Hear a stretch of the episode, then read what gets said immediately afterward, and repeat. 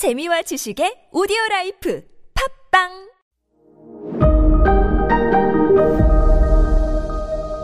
네, 여러분 안녕하십니까. 역사 스토리텔러 썬킴 인사 드리겠습니다.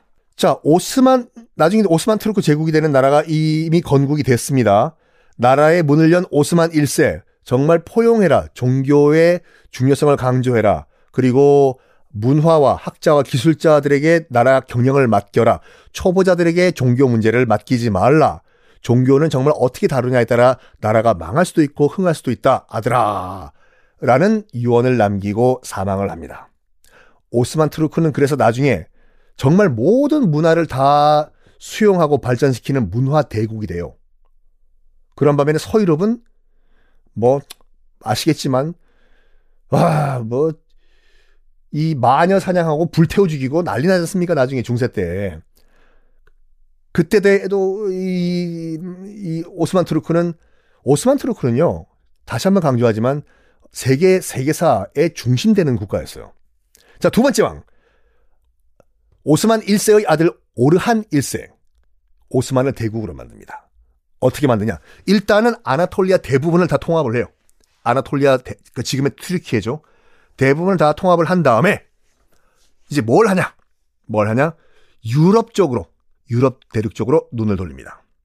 그리고 뭘 점령하냐? 다르다 넬스. 넬스야, 그거 같지 않아. 그 달라. 다르다 넬스가 아니라 해협이거든요. 이름이 이름이 다르다 넬스 해협이에요. 그리고 그 다르다 넬스 해협 건너편에 있는 갈리폴리를 점령하는데 자, 이러면 지명 나오면 지도를 보셔야죠.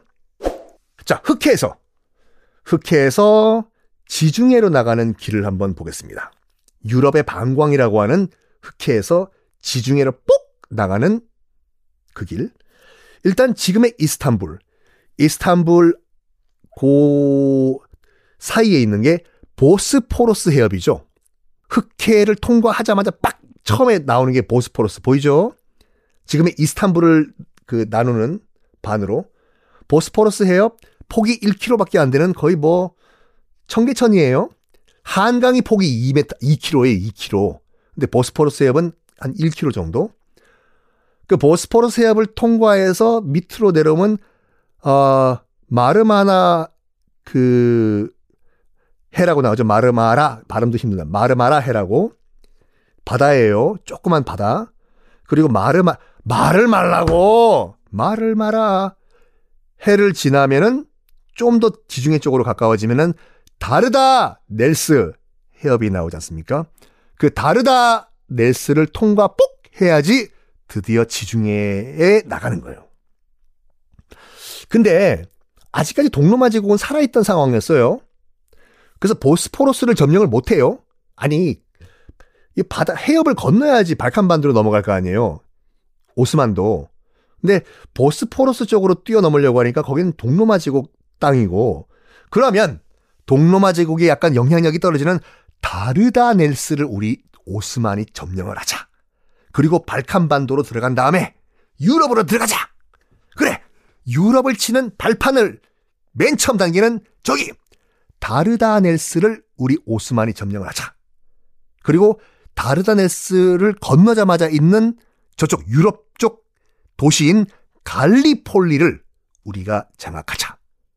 라는 결정을 오스만 1세의 아들인 오르한 1세가 결정을 합니다. 이게, 아, 나 참네. 결국에는 점령해요.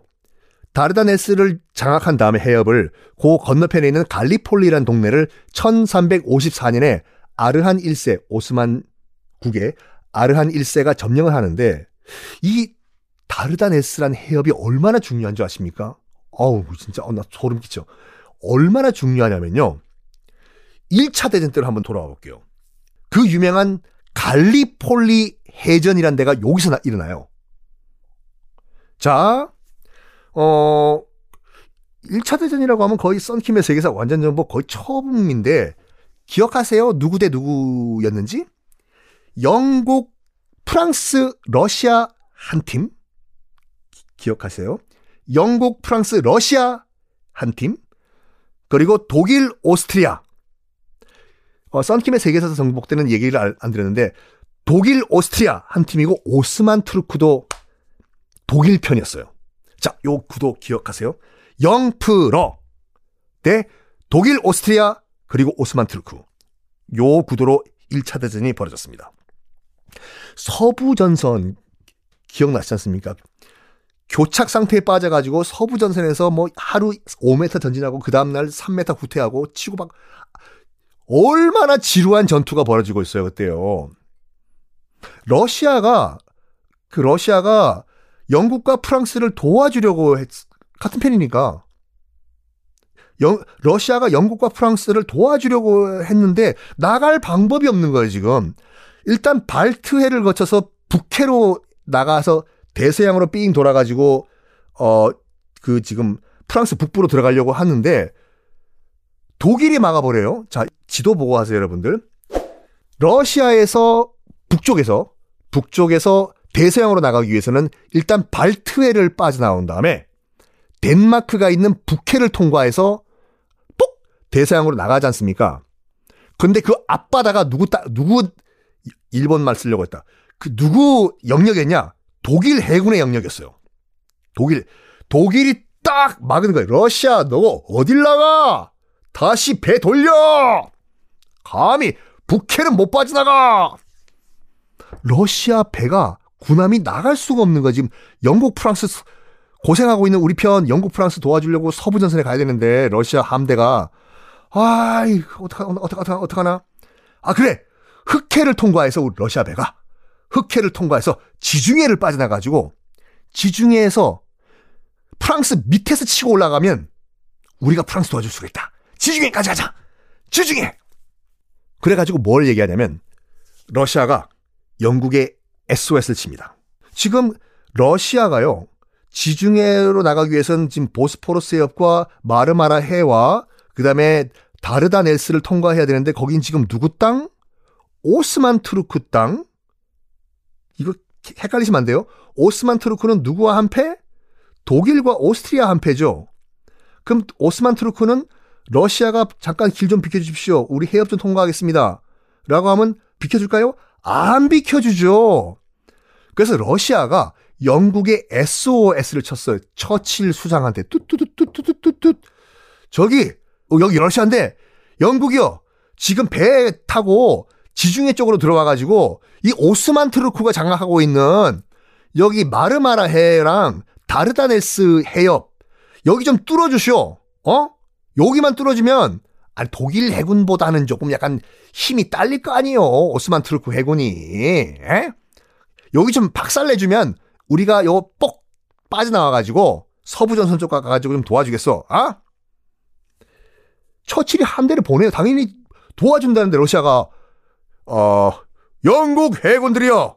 지금 우리 친구인 러시아가 흑해를 빠져나와가지고 어 지중해로 들어와가지고 밑에서 남부 프랑스를 쳐준다고 하는데 저 나쁜 오스만 투르크 저 뺑뺑 돌리는 춤만 추는 저것들이 지금 어 이 다르다네스 해협을 장악하고 있기 때문에 우리 친구 러시아 배들이 빠져나가고 못하고 있습니다.